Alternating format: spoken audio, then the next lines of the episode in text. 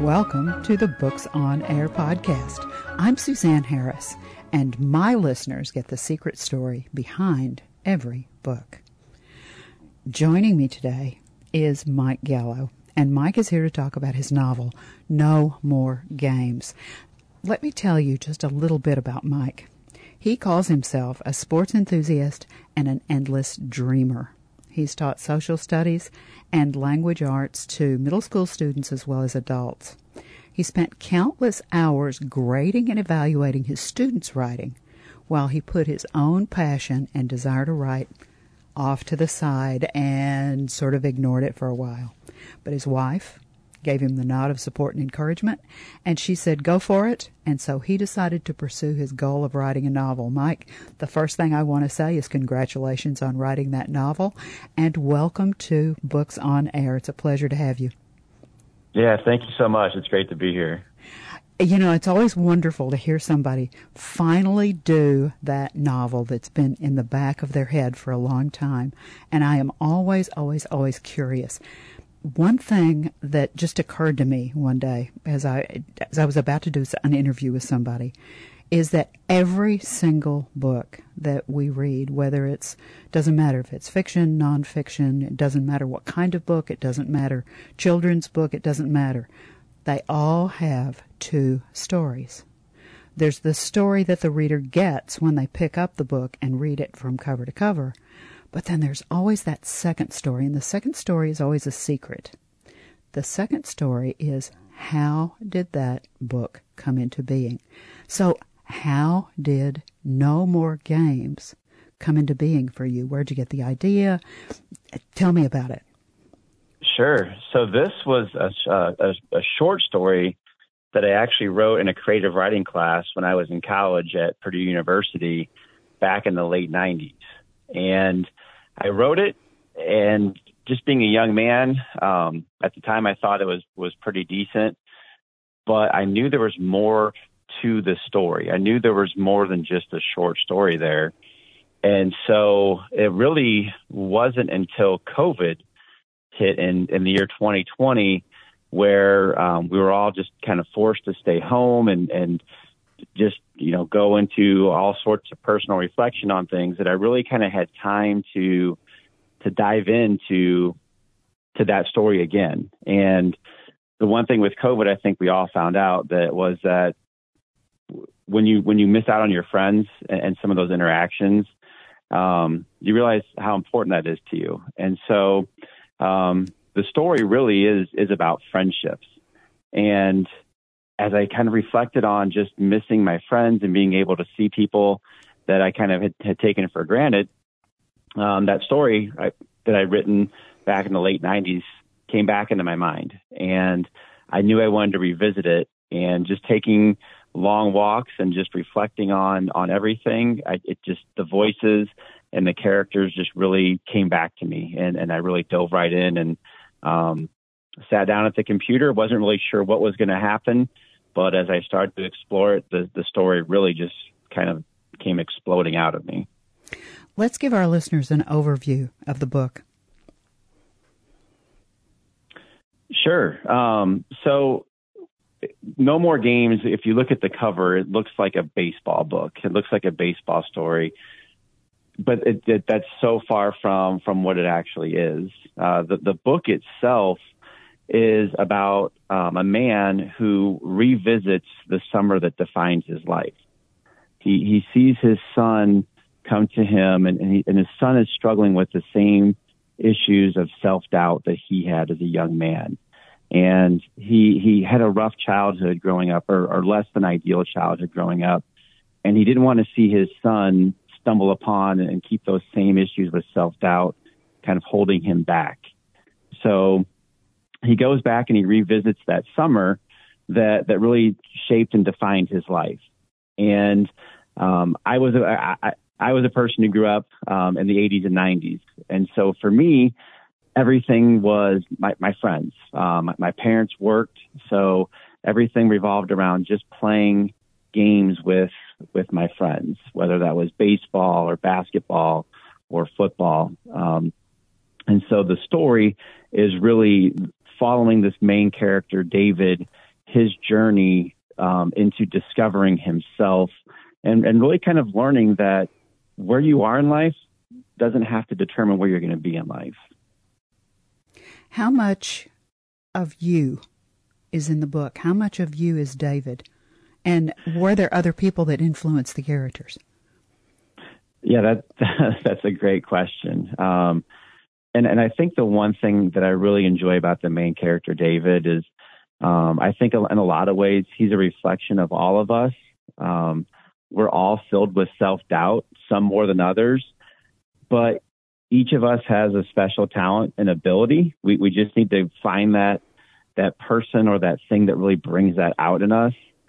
So there's there's a lot of David in me. Um, I, I I'd heard people say that I had a talent for writing, but I never really acknowledged that, or I was just too afraid to kind of follow through on that. Um, and so the main character, David, um, he has baseball ability, um, but he doesn't he doesn't want to believe in himself. It's not until other people around him push him um, beyond like where he's comfortable going that he realizes his full potential. And in a lot of ways, that's kind of what happened with this book, where um, I just didn't believe in myself until this story came out, and then people started to read it and and started to tell me, "You need to make this into a book. You need you need to go and try to get this published." Gosh, you're making my brain explode. I'm thinking about all kinds of stuff. First of all, who was the first person to encourage you to write?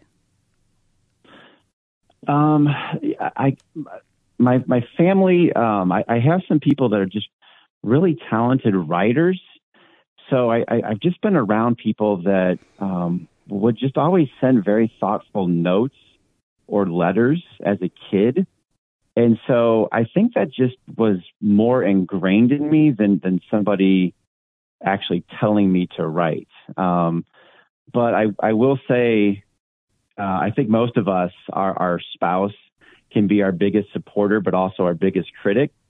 And, and my wife is no different. And so when I, when I did this project, I, I, I did it kind of in secret because again, with COVID, um, we were all kind of working at our computers. So I, I think she just assumed that I was working and I was just at my computer for a couple hours a day and then a couple hours turned into four hours, and then four hours turned into six, then eight, and then so finally she kind of asked like what I was doing at my computer like all day, every day. I'll bet. and so so I, I had to I had to confess. I'm like, well, I I, I think I'm writing a book.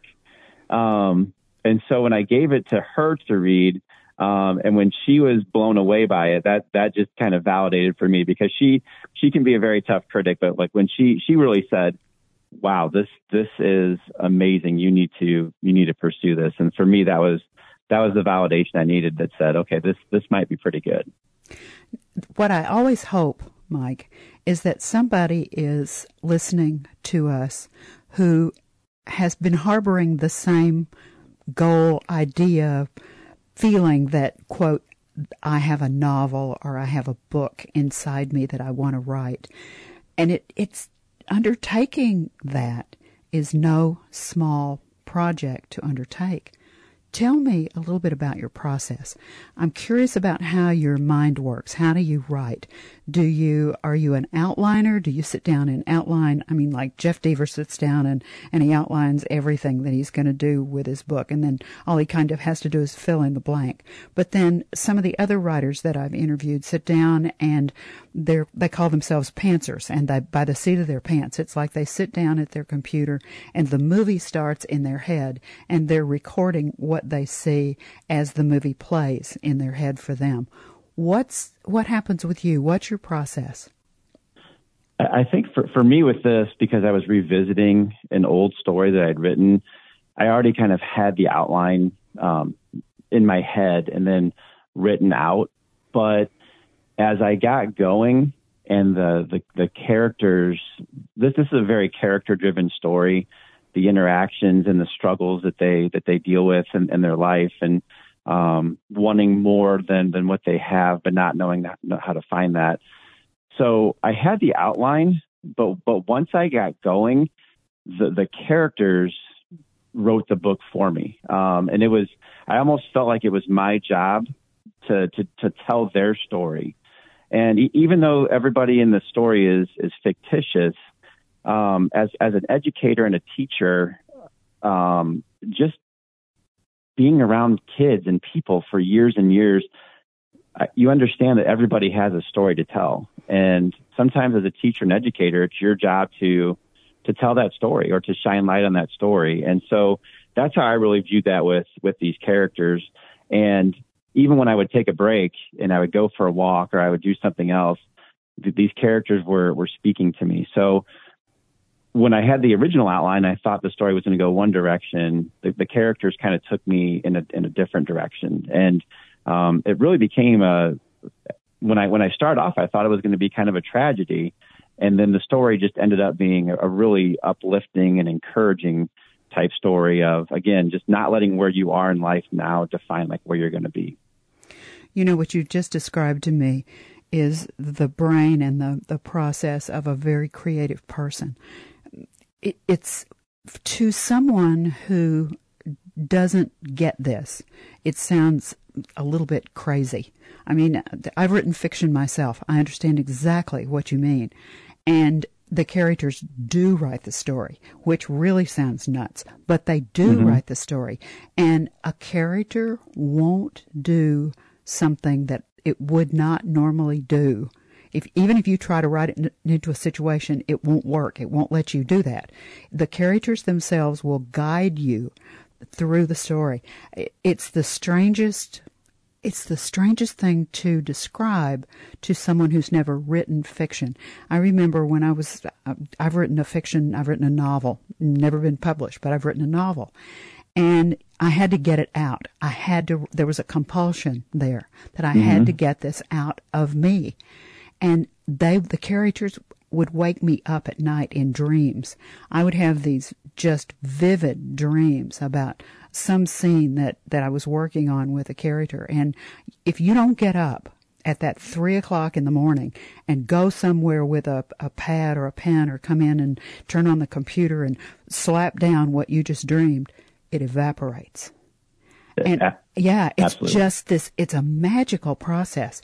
And You've just described that exactly. I've heard so many very successful fiction writers describe the way that they write exactly the way that you just did. And I also really like the fact that you've tied in what you do for a living. You and I were having a conversation offline before we started talking and recording about the students and about how teaching English, teaching something like that and being around the students changes the way you look at the world. And mm-hmm. you just brought that home, I thought, by talking about how that influenced what you put in the book. I just I wanted to say that because I think it's really important, and I want us to encourage somebody. If there's somebody out there that's thinking about writing a book, sit down and start. And you said the other thing that I think is important. You talked about that you started out writing maybe an hour, two hours. All of a sudden it expanded to three, four, five, six hours a day. That's what happens with a writer. And writers need to write every day, especially if it's fiction. Because if you don't write every day, at least something, you may throw that away, but mm-hmm. write at least something so that you keep in touch with your characters and you keep in touch with your story. And that's what I heard happen to you. Your momentum just gathered. Is that fair to say? Oh, ab- absolutely. And the, the, the core theme of, of the book is overcoming self doubt. The, the, the main character, David, is filled with this self doubt. He's, he's the younger, on the younger end of his friends. So he's always been physically um, smaller, and so even though he has these these talents as they relate to baseball and and he's a good looking kid, he never really sees that because he's always comparing himself to somebody else. And the the story is kind of the same way. The process.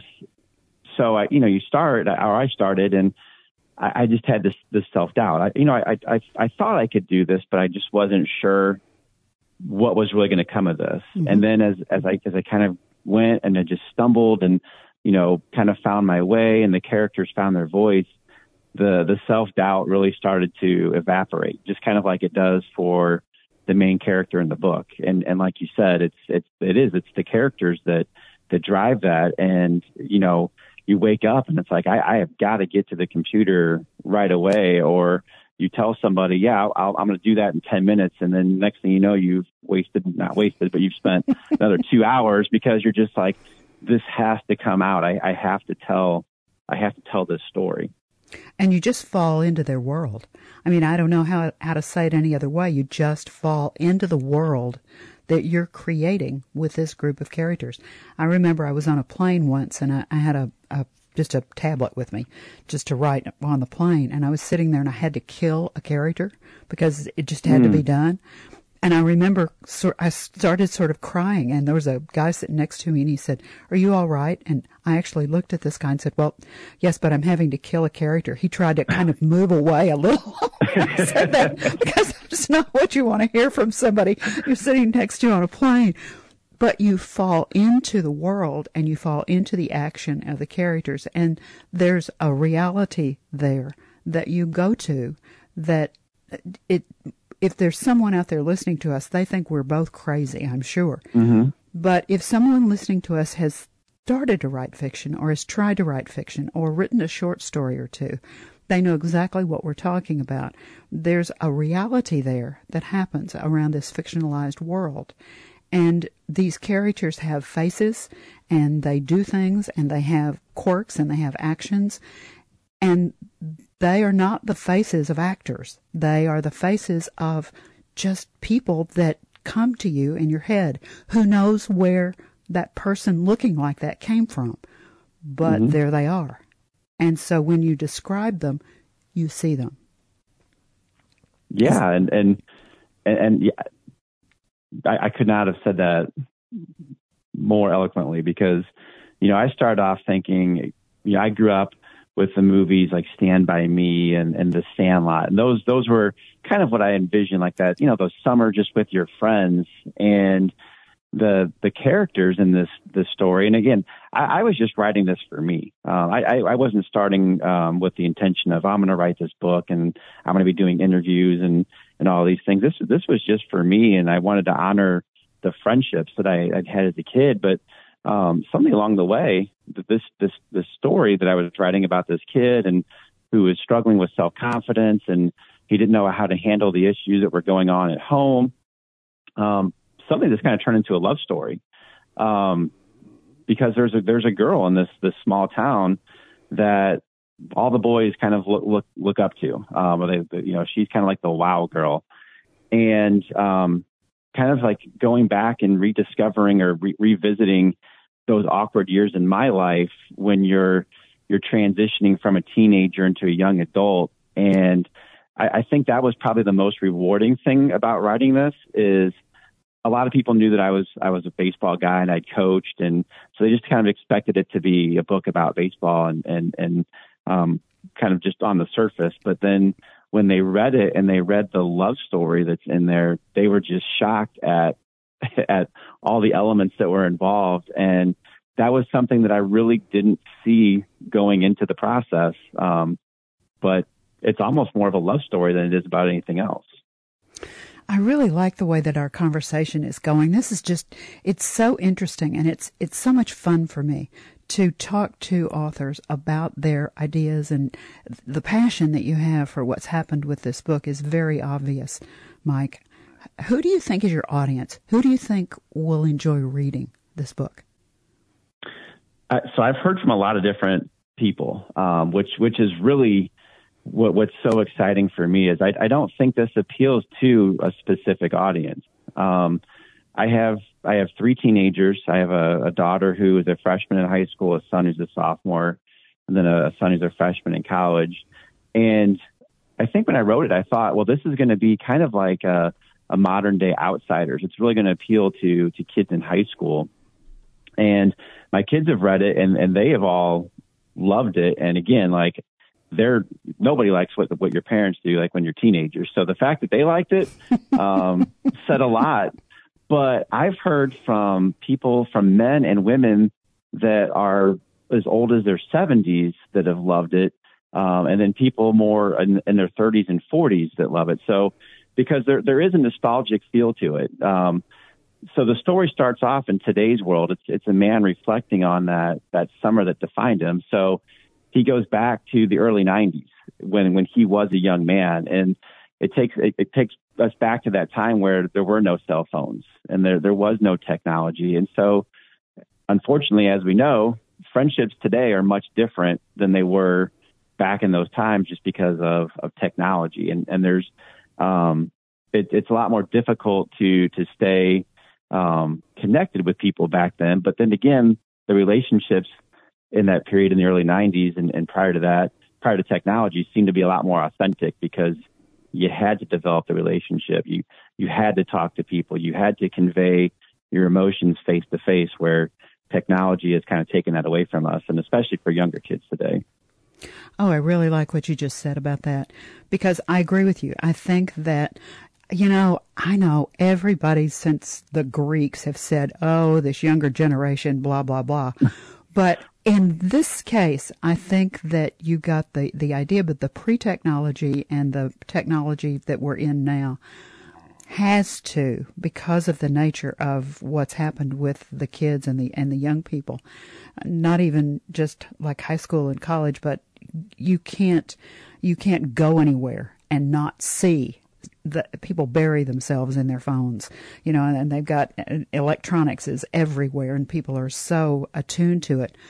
Before that happened, you had to do things. You had to say, "Okay, I'll meet you so and so and so and so," and if you didn't show up, well, nobody had anything that you couldn't tell anybody that you couldn't come because, uh, mm-hmm. you know, something happened to your car or whatever. You couldn't get there it, it's changed the way that we are with each other. And I agree with you. I think that's an excellent point to make. Pre technology, the world was very different than from a human being standpoint because we did have to talk to each other. It, it drives me nuts to see people in a restaurant sitting there texting each other and they're sitting side by side. I saw the saddest thing the other day. Uh, there was a grandfather sitting in a restaurant with two kids, obviously his grandchildren. The two kids were on their phones, and he was just sitting there. And mm-hmm. I thought that was the saddest thing that I had seen in a long time. And I thought, wow. And you talking about pre and post technology, I think really brings that home you and I can just talk and talk and talk and talk and talk. I'm having oh, way yeah. too much fun chatting with you about all this. The book is just oh, I know it's just it's so much fun. Did you learn anything about yourself that surprised you when you went through this process? Because this is not an easy process. I, I think I learned again just overcoming self doubt. Um, for me, that's that's just a big thing. It's it's what drove the book, but it's it's also what drove me. And, and now in this process of of promoting the book and, and sharing the book with with people, there still is that self doubt. I, I I love the book. It's a great story, and everybody that's read it, the reviews that have come in have been overwhelmingly positive. But there's still that self doubt in me that that says well, what if this person doesn't like it, or or what if, what if, what if? Um, and so for me, it's just it's continually battling that that self doubt. But I, I think this this process has affirmed that if if you work hard, and, and again, I'm a firm believer, kind of like the the main character in the book, that that we all have a special talent. Every single person on this earth has a special talent. It's finding that what that talent is and, and pushing through that. And and that's really what this this has done for me is it's it showed that everybody has something they can do. I I, knew I could write. I had I had done some some blogging, but I'd never sat down and, and written a book. And so for me, it just confirmed that if you really do work hard, crazy things happen. I never thought you and I would ever connect, and I never thought, and we spoke about that too, how it's just crazy how the world brings people together, and that's that's part of this process, um, and that's just what's been so rewarding for me to to kind of learn about myself. Do your students know about the book? Uh, so they do. Um, I I'm a horrible. So here, here, you and I are talking. We're doing an interview, and I'm I'm a horrible self promoter. I was just I was raised um, in the Midwest, and I was just taught humility. So I, I really don't like to to talk about myself and and do a lot of self promotion. Um, but I did share that that I did write this book, and some of them have have read it. And again, they've they have had such overwhelming responses. Now, again, I don't know if that's just because they want to get a, get a good grade.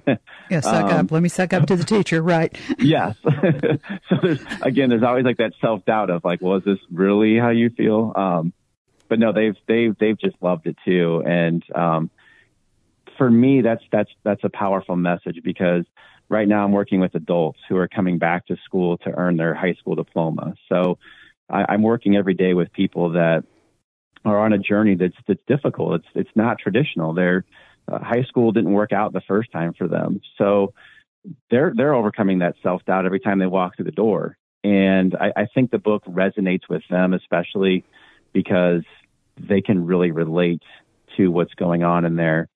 And one thing that, that that's asked throughout the book um, by the main character, he asked multiple people in his life in the story he asked them point blank, Do you think people can change?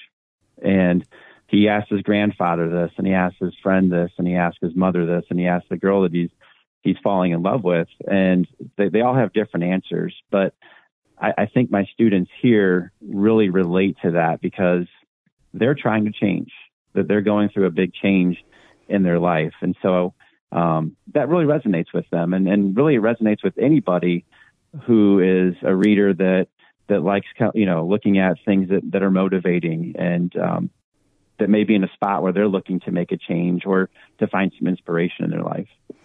I think the self doubt that you voiced is self doubt that we all have. Uh, anytime you put something that is part of your heart and soul out there for the public, whatever it is, um, you're exposing yourself. And there's always that deep breath what's going to happen. And when when you get the positive feedback, it feels good. But when you get the negative feedback, it feels so horrible. It's like somebody stabbed you in the back or in the heart, or yeah, it's it's terrible. I get that. I, I've I've felt the same way about things. But you did exactly what I do. You just sort of took a deep breath, sucked it up, as it were, and did it. And mm-hmm. so I'm saying congratulations. What a wonderful thing you've done. We've got to tell these people where the book is available. You and I could just keep talking and talking and talking because we're so on the same page with the ideas that we have about, um, writing and and the whole thing about both of us having teaching experience in our background just that changes you in itself and we've just said so many things that I hope that our our listeners can hear and will take into consideration because the book is wonderful. Let's tell them where they can find it. Now it's on Amazon and it, it'll be very easy for you to find because the, all the spelling is easy. Sometimes the books that I do, the, the books are not easy and the spelling's not easy.